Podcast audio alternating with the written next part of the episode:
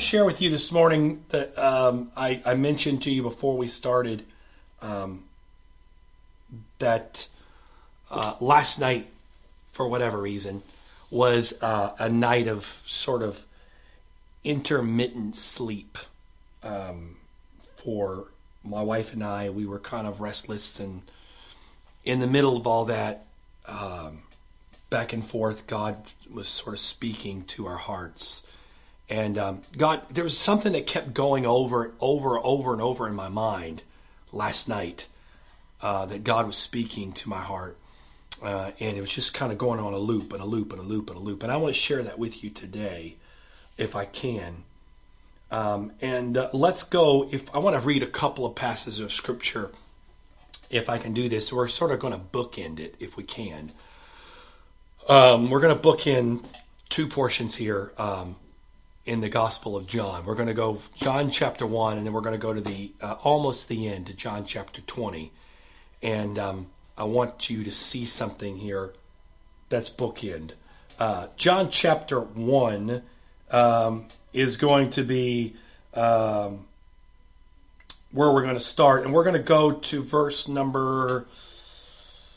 Oh, let's try verse number 32 would be a good place to start, even though kind of in the middle of the story. It's a good place to jump in for time's sake.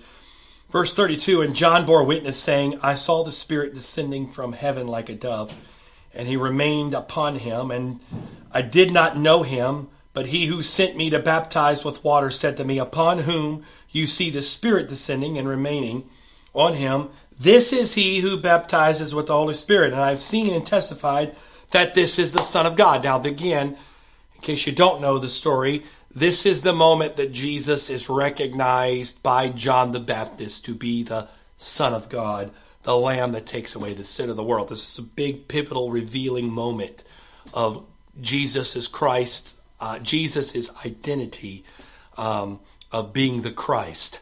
And so this is not just a, uh, a formality, this is a huge moment of revelation because up until this point, he was Jesus, the son of Joseph, and Mary, the carpenter. But now, John the Baptist, who at the time had become a very, uh, very um, popular, um, even though he was sort of on the on the fringe, he was a very popular voice uh, in the uh, of that time. And so, when John acknowledges this and who Jesus is, this is a pivotal moment.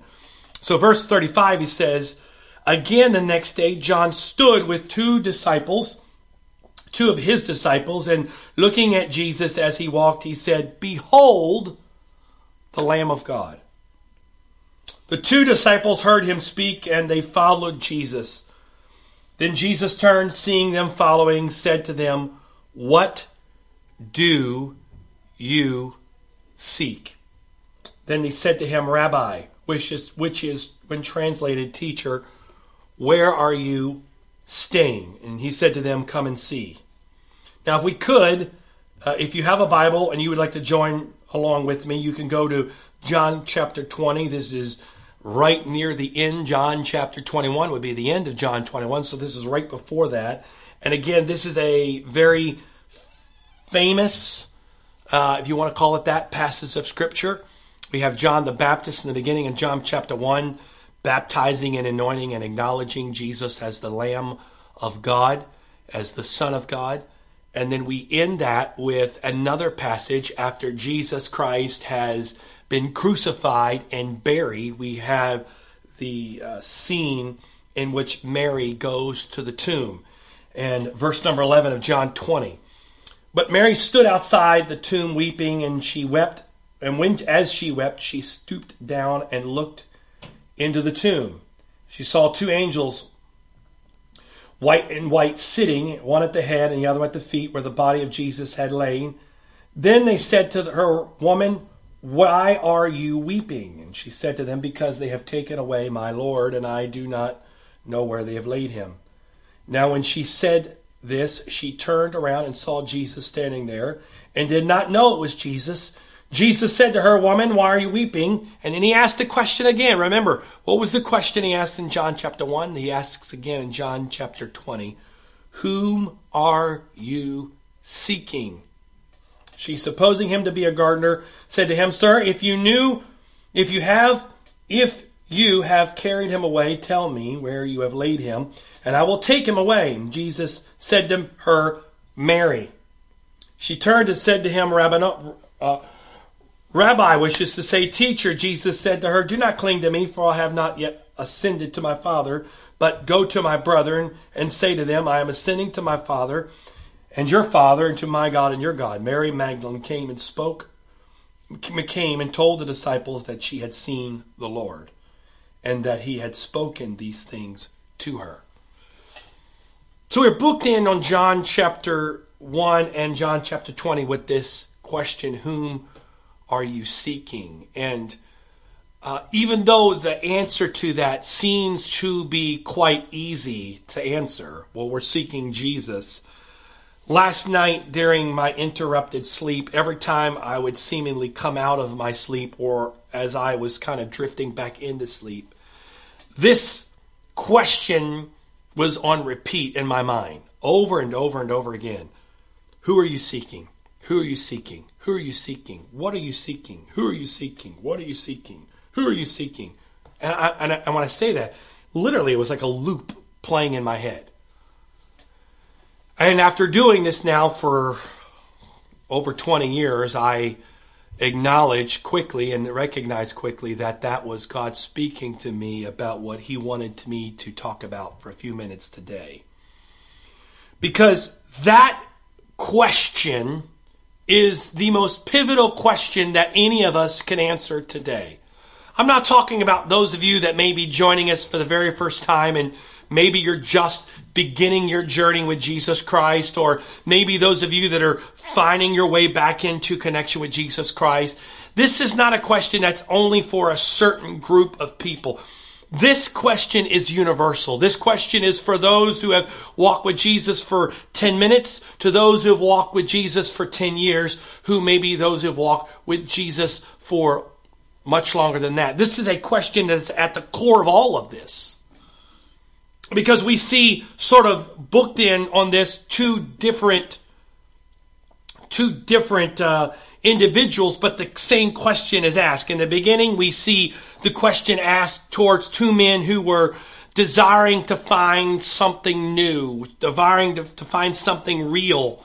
They were following John the Baptist. They were his disciples because John had preached this powerful message of repentance that was actually drawing people out of the city into the wilderness to hear a man who ate locusts and dressed in camel's hair. Not exactly somebody you would seemingly want to follow or listen to, but his message was so compelling and powerful and convicting that he drew people out of the city and they would listen to him. And, and so these men were already following that. And so when Jesus comes along and there's this acknowledgement by John of who Jesus is, they picked up that story by saying to Jesus, Hey, who are you? And Jesus kind of, kind of looks at them and says, Who are you seeking? But then we're bookend by the end of this John, the, the Gospel of John, by this other sort of seemingly uh, uh, uh, uh similar question of whom are you seeking? But now it's it's it's in reference to a, a, another person. Now this person is not exactly like the first two. This is Mary Magdalene. This is a person who who had this intimate relationship with Jesus Christ, who knew Jesus, had walked with Jesus. But he asks again, "Who are you seeking?" And when you look at both of these sort of questions and who they were being asked to and whom they were being asked to and, and what's the purpose of this, I think really it reflects back to you and I today and maybe the question that God's asking all of us. Who are you seeking? What are you seeking? You see, because there's sort of two aspects of this that that are that that you have to kind of look at if if you really want to answer that question. And and the first one being that um, we have Americanized the Bible. And what I mean by that is is that we have looked at the Bible through an American perspective and have interpreted the Bible through an American ideology. And I'm not here today. I understand and respect the sensitivity of the events of the last week. I'm not here today to speak on that at all.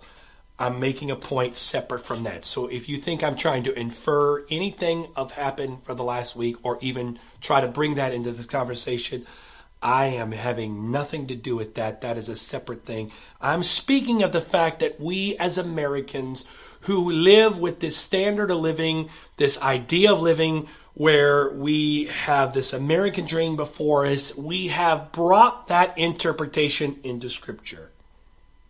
And therefore, our quest for God is it really a quest for God or is it a quest to fulfill the American dream but just do it through God because we haven't been able to fulfill it through other means? And I mean that because I'm not speaking ill of anyone, but I say that because I have heard and watched so many people talk about God as God wants you to be wealthy and healthy and blessed, and you have this and you have that.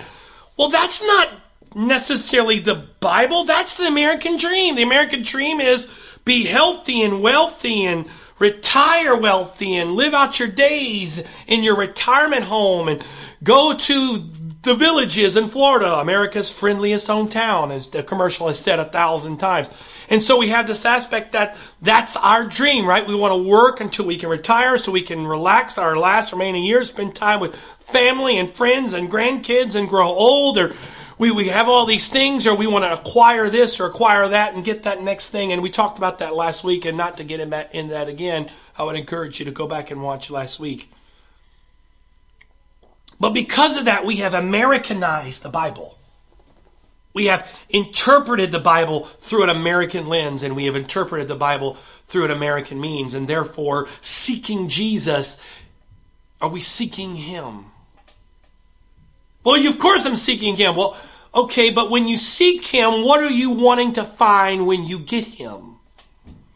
Are you seeking Him for your gain? Are you seeking Him because the fact if you get him, he'll make your life wonderful and joyous and your, everything's going to be great and every prayer you have is going to be answered and if you've got debt, he's going to pay off your debt. If you've got a junky car, he's going to give you a new car. If you've got a small house, he's going to give you a big house. If you've got holes in your clothes, he's going to give you new clothes.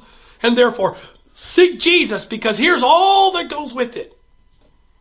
And unfortunately, and I say this in no way being negative or in any way trying to point fingers at any individual. I'm speaking of a collective whole. If you listen to most people nowadays, most preachers, they are no longer selling Jesus. They're trying to sell you the American dream disguised under the idea of Jesus. Because come to Jesus and you'll be blessed. Come to Jesus and you'll have all this stuff. Come to Jesus and everything in your life's going to be great. Can He bless you? Yes. Can He heal you? Yes. Can He make your life put back together again? Yes. But you don't come to Him because of what He can do for you necessarily. Because here's the problem with that if you come to him for what he can do, you're going to fall into the same trap that in just a moment I'm going to show you that they fell into. Because if we go back to this very first one, an example in John chapter 1, and there's a couple of phrases I want to bring to your attention today in the first part of this, John chapter 1, and I want to bring to you a couple of, uh, of, of examples here. John is starting off this passage by verse 35, making the statement, Behold the Son of God, the Lamb of God. Behold the Lamb of God. That word behold is not necessarily a big dramatic entrance of behold.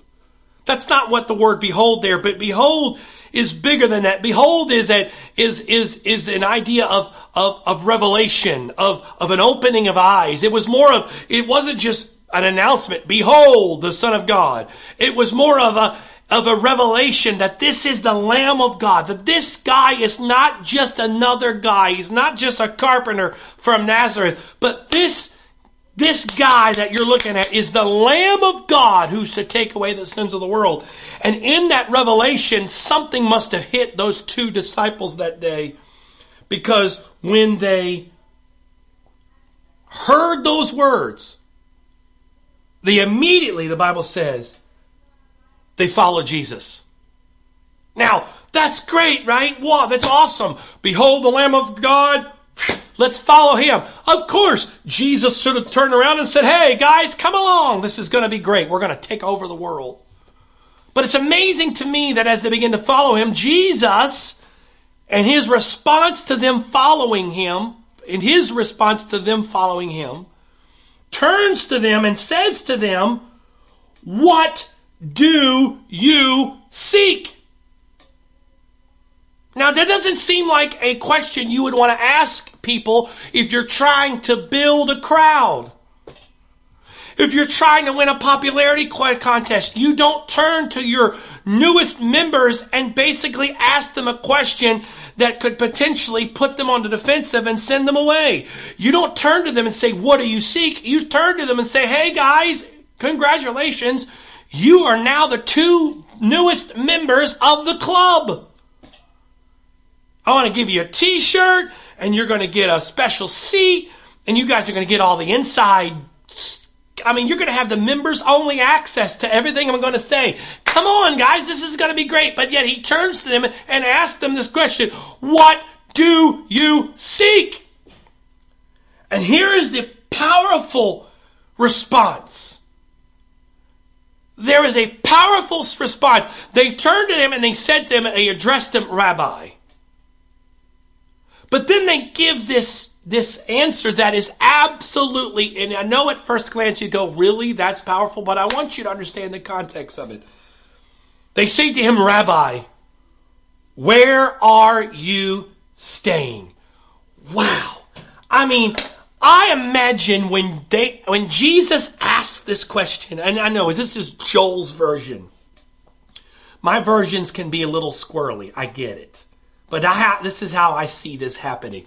I see Jesus turns to them with this kind of straight face and says, What do you seek?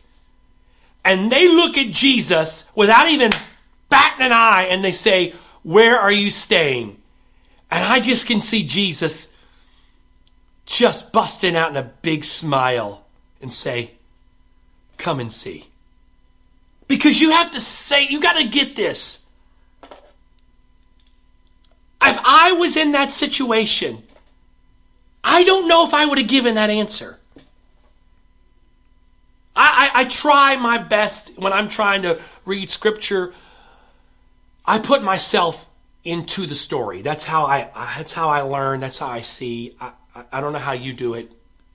I think we all have our own ways. But for me, I'm like I I I'll try to immerse myself into the story. I want to I want to know what would I what what would I be looking at? What would I be smelling? What would, would be the sounds? I, I want the Bible to be a full immersive experience. I've spent a lot of time studying culture and archaeology and and uh, uh, just different things that when I read a story in the Bible, I'm not just reading this sort of uh, text that's separated by 2,000 years, but when I'm reading a story because of the things that I know, I, I want to put myself into this story, and so I, I want to know what would I be looking at, what would what would I be wearing, what would what would I see, what would I smell, what would what would be the surroundings, and so many stories in the Gospels, especially come to life for me because I, I, can I can see myself there. I'm not saying I'm seeing the right thing.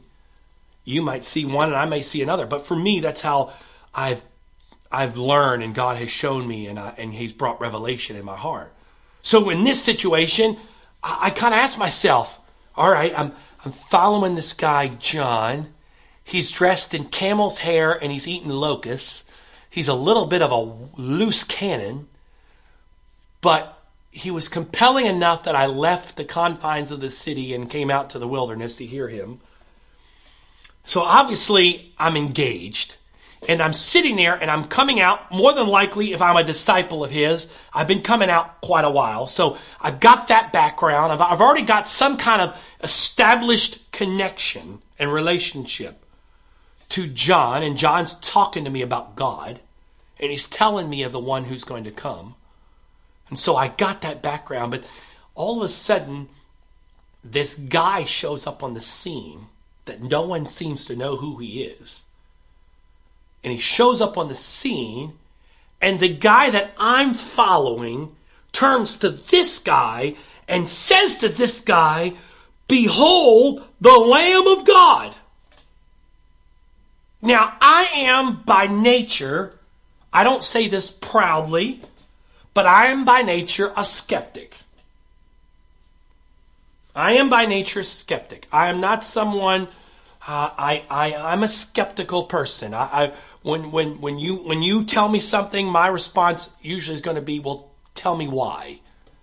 I want to dig beyond the surface. I, I'm a I'm a I'm a dig deep kind of guy. If you know anything about real colors, I've got a lot of green in me. Some of you have no idea what that means but you'll understand if you understand real colors. I, I'm, I'm a thinker. I'm a, I'm a, I'm a dig deep kind of guy. And so if I'm in that moment and he turns to these guy, this guy and says, behold the Lamb of God, my first reaction is going to go, huh?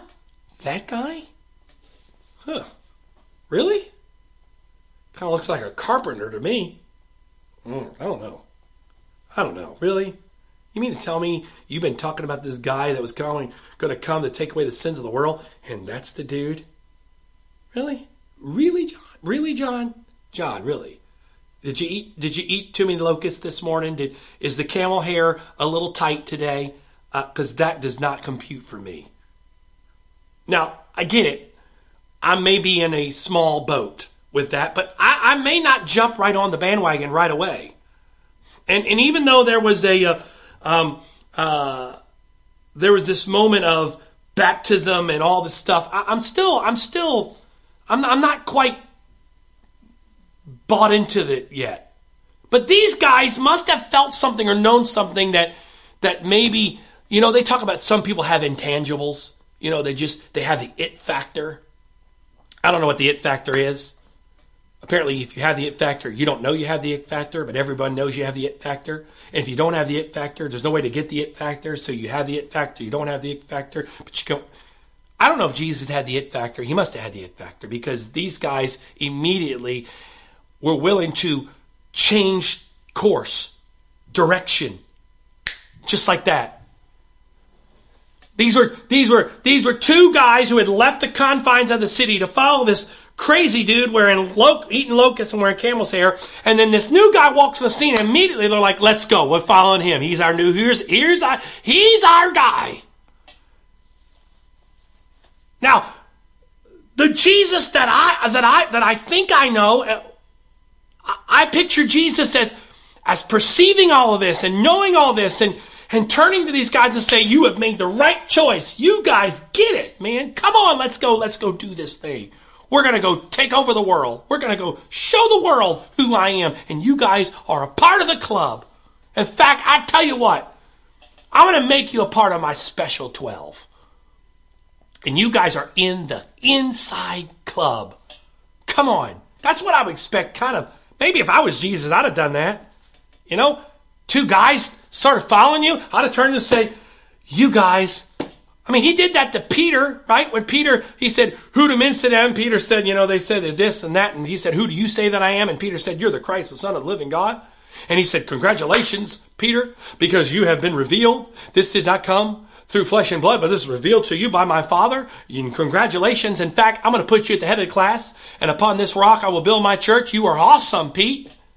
You think he would have done that? But to these guys, he he turns on them, looks them in the eye, and asks them a revealing question What do you seek? And man, if you could have come up with a better response, I don't know how you could have come up with a better response. Because if I was in their shoes, I probably would have gone, I seek you. You're the Lamb of God. I seek you. I want to know you. I want to fellowship with you. I want to walk with you wherever you go. I'd have probably given some kind of Hallmark card answer. But they give this answer that it was so simple, but so profound and revealing. They looked at him and they said to him, Rabbi, Where are you staying? And I can just see Jesus cracking a smile and go, Come and see. You see, when Jesus turned to them and said, What do you seek? He knew what was going on. He he's he revealed the Bible talked about so many times how he understood and perceived the heart. But you see, I said at beginning when we talked earlier, is that the Bible talks about God standing at the door knocking. And it's so kind of somewhat profound to me that the creator of all and the King of Kings, the Lord of Lords, knocks. Why doesn't he just come on in? Because there's this sort of buffer that is between us and him, and that is this thing called our will, our choice, our desires. And God's constantly trying to reveal our heart to us because the Bible says no one knows his heart. So God's always trying to reveal our heart so he can deal with it. Sometimes he reveals things we don't like, other times he reveals stuff in us that, well, wow, that was in there? That's great. To me, this was one of those moments where he looks at them and he says, What do you seek? And they say, Where are you staying? which was inferring something beyond just simply, we want to know you or we want to follow you. They were inferring the fact, where are you staying? Meaning, we want to go with you wherever you go and follow you no matter what. We're not just seeking you because you're the next thing or the hot new thing or you're the next fad of the fashion or you're the next trend on TikTok or the next like on Instagram or you the next post on Facebook. We're following you because there's something bigger. And so therefore we're not asking you to give us wisdom or we're not seeking to know you because you are the next great rabbi of Israel. We want to know where are you staying? We're not looking for what you can do for us. We want to go wherever you go. We want to follow wherever you follow. What are you seeking today? What do you want from God today? What are you seeking, God, today? Are you come simply, and I say this because He can do this. I'm not speaking again, but you come today because, well, I need peace in my life. Okay, yes, He can give you peace. Well, I need joy in my life. Okay, He can give you joy. Well, my marriage is falling apart. I need Him to fix my marriage. Okay, He can do that. Or, or, or, or I need help in my life because my life falling apart. Can He do that? Yes, yes, yes, yes. He can do all of that. Absolutely. But there's something greater to all of this. It's not just seeking what he can do, but he wants you to seek him. Because here's the point. If you only seek him because he'll bring you peace, guess what's going to happen? He's going to bring you peace, but life's going to come along and you're going to have another moment of to the battle of peace. And guess what? If this world or things around you offer you another solution, you're going to take that solution because it's going to be an easier path. And because you're not seeking Him, but you're seeking for what He can do for you, when the choice comes, it's going to be easy for you to seek the other side and not Him. So when Jesus said, What are you seeking? I think He was trying to get them to stop for a moment and go, If you're just seeking me because I'm the hot new thing on the block, I'm the next trend of Israel, you're way mistaken this. Because I don't know if you're willing to go on the path. You're going to be rejected. You're going to be persecuted. You're going to be laughed at, scoffed at. You might have to leave your family. And in the end, guess what? I'm going to be on a cross and you're going to be locked up in a room scared to death. That's what I'm asking you to do. Before you sign up for that, let me ask you something. What do you seek? And they looked at him and they say, Where are you staying? Which is basically answering, No matter where you go, we're gonna go. Are you seeking God today because He is your means to the American dream? That He's going to be your way to blessings and wealth and happiness and all your dreams coming true? Are you seeking Him because you want Him, even if nothing changes in your life? I'm not saying that nothing will change. Yes, he can bring change. No doubt he is the he is the God of change. He's healed me, changed me, all of those things. I'm not taking those off the table. I'm asking you this. Are you willing to seek Him and find Him even if that means nothing in your life changes like you would want it to, but you get Him? Because if you get Him, you get everything. If you get Him, you get everything. Whether or not that everything is something you can tangible. I think right now, I don't know. I didn't check the news this morning. I don't know. Did someone win the half billion dollar lottery? I don't know. I don't know if they won it or not or not. I didn't I didn't hear any news or any alerts that said that someone did. Maybe they did, but if not, there was two lotteries, the Powerball and the Mega Millions. Yes, I know what the Powerball and Mega Millions are. Don't condemn me. I do go to 7-Eleven. It's right there. And yes, I am human and I can dream what it would be like to win that kind of money. The Powerball and the Mega Millions is like I was a half million dollars. What? Two dollar ticket can win you half a million dollars. Trust me, I've asked, I've had negotiations with God, but God, you know, you know, I, if I win, I mean, I'm willing to give you all of it. Just give me a little portion of it. I mean, come on, you know me, Jesus, let me win. Doesn't work quite that way. But you know what? Is is willing is is coming to God like when it is playing that playing that your ticket. That if you get God, all of a sudden all these things are gonna come to you. All these blessings and riches and wealth. Are those things a part of the package deal? Yeah, they are. But you see, they may bring you, but they won't keep you. You may have come to God because your life was a mess, but you won't stay with Him because your life was a mess. You might find Him because you were broken, but will you stay with Him after He's made you whole? You might find Him today because you feel lost, but will you stay with Him once He's found you? You might come to Him today because you are absolutely at the end of your rope and you don't know where to go, but will you stay with Him when you have plenty of rope and you're not at the end? It's amazing to me. I watched it at the beginning in March when all of us were sent to our homes to quarantine. We've never had that happen ever. We've never experienced that. And we're all hunkered down in our homes. All the places were closed around us. We're stuck at home. And all of a sudden everybody's online and everyone's saying, you gotta repent. You gotta change. God wants change. And we're all like, oh God, we're in quarantine. COVID is wreaking havoc. God, we want you. And all of a sudden the governor or the president, whoever else was in charge, comes on and says, hey, by the way, we're going to let you leave your house. We're going to let you come back and do this and do that. And all of a sudden, thanks. Okay, I'm out.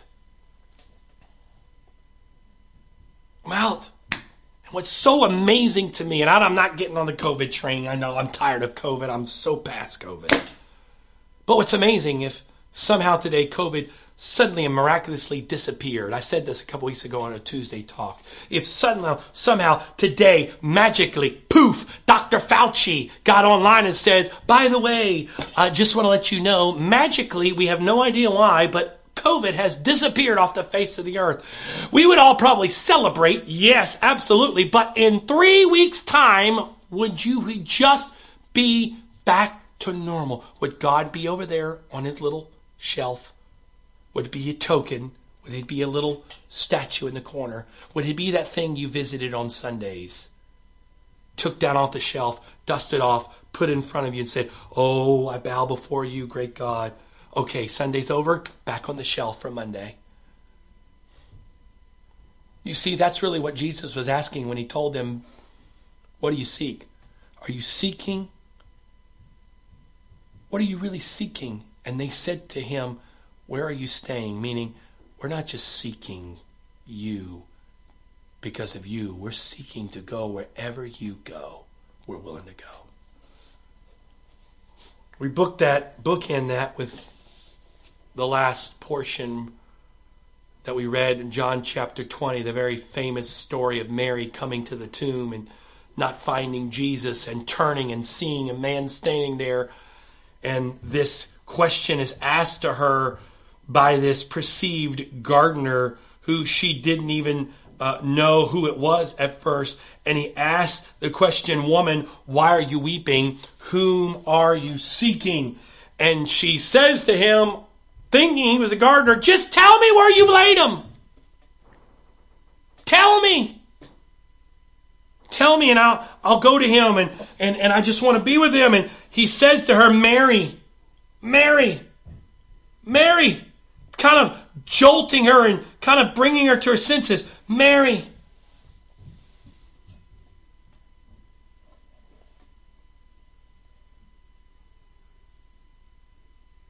Mary. All of a sudden, she realized something. The Bible says she clinged to him. I wrote this down this morning in reference to that. I want to read it to you for just a moment in kind of comparison. And I want to read this to you as I close here today.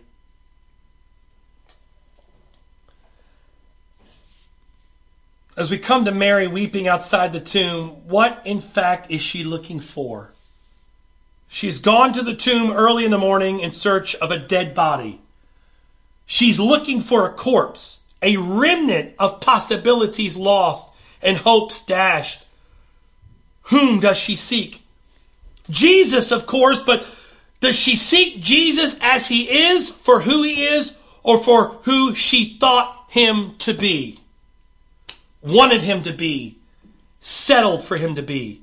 Is she looking for her own image of Jesus? Certainly appears so. After hearing his own name from his lips, she turned to him and said, Rabbi. Rabbi. And Jesus immediately tells her, Don't touch me. Don't cling to me. Now that seems like a harsh statement to make to Mary, who is sitting there in this moment of, of weeping, and she grabs a hold of him and he says, Don't touch me. How mean is Jesus? Doesn't even, why won't Jesus let her hug? Come on, Jesus. But you know what? That word, don't touch me, doesn't mean physically touch. I mean, later on, he asked Thomas to touch. So it wasn't like Jesus was against being touched. That word there, we said, don't touch me, literally, in the King New King James, it actually translates it correctly. Cling to me. Which means Jesus perceived something in Mary Mary was trying to cling on to what Jesus used to be, how she used to see Jesus, and in fact, what she wanted Jesus to be, and how she wanted to see Jesus, and the fact she was missing the brand new revelation of who Jesus was. And he asked her, Who are you seeking? And she looked at him and said, I'm seeking Jesus. And he's like, No, you're not. Forgive me for getting a little passionate today. Because he looked at her and said, You're not seeking. He didn't say that. He didn't rebuke her, but that's really what he's inferring.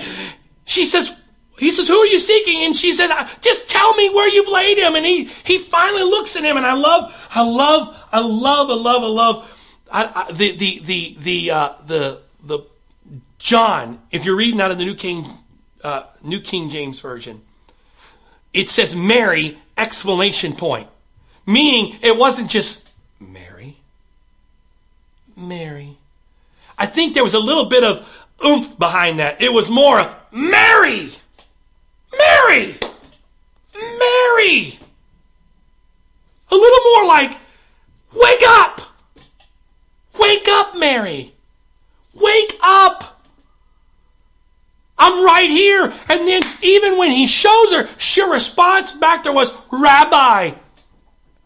And she grabs a hold of him and he says, Don't cling to me.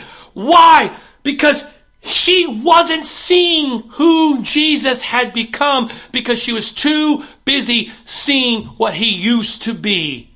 And he says, Don't cling to me, meaning you got to let go of who I used to be. Yes, I was rabbi, but now I am beyond rabbi. I am Lord, I am Savior, I am King, I am Alpha and Omega, beginning and the end. I'm the resurrected one. You tore this temple down, but it's been built back up. This is who I am. If you can't let go of what you thought I was, you'll never see who I am. That was the rabbi who taught you, but this is the man who's going to save you. That's the one who gave you wisdom, but this is the one that's going to give you power and authority to tread upon serpents and scorpions. This is the one that's going to endue you with power on high, and you will become witnesses to Jerusalem and to Judea this is the one. But if you can't let go of who I was, you'll never see me for who I am. Can I tell somebody today that's a part of the Antioch West family? We've got to let go of who Jesus was pre-COVID so that we can get a hold of who Jesus is today. I'm not speaking out. There was nothing wrong with the fact that Jesus was rabbi and friend pre death, burial, and resurrection. But if she could not make that leap and see who he was, she was clinging on to the past that she could not embrace the present and propel her to the future. And he says, Don't cling to me. You got to let me go.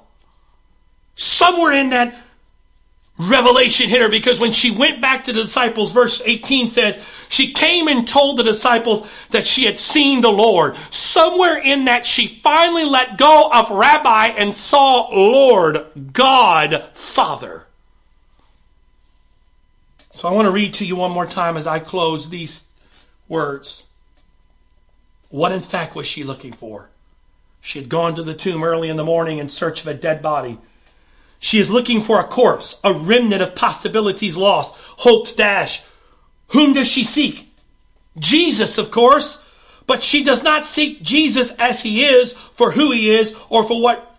But she does seek Jesus as he is, for who he is, or for who she thought him to be, and wanted him to be, and settled for him to be. Is she looking for her own image of Jesus? She came looking for a corpse and he came to her as a living body. She never desired that.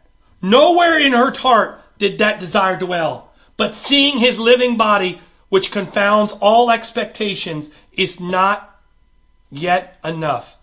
Does she see him? No, it seems that she still sees whom she thought he was, Rabbi. And he asks her, Mary, whom do you seek? A teacher who speaks good words, and that's okay. But that's not enough. She has a ways to go. As she moves according to his commission, her understanding of him begins to change. And finally, in verse 18, she says, I've seen the Lord.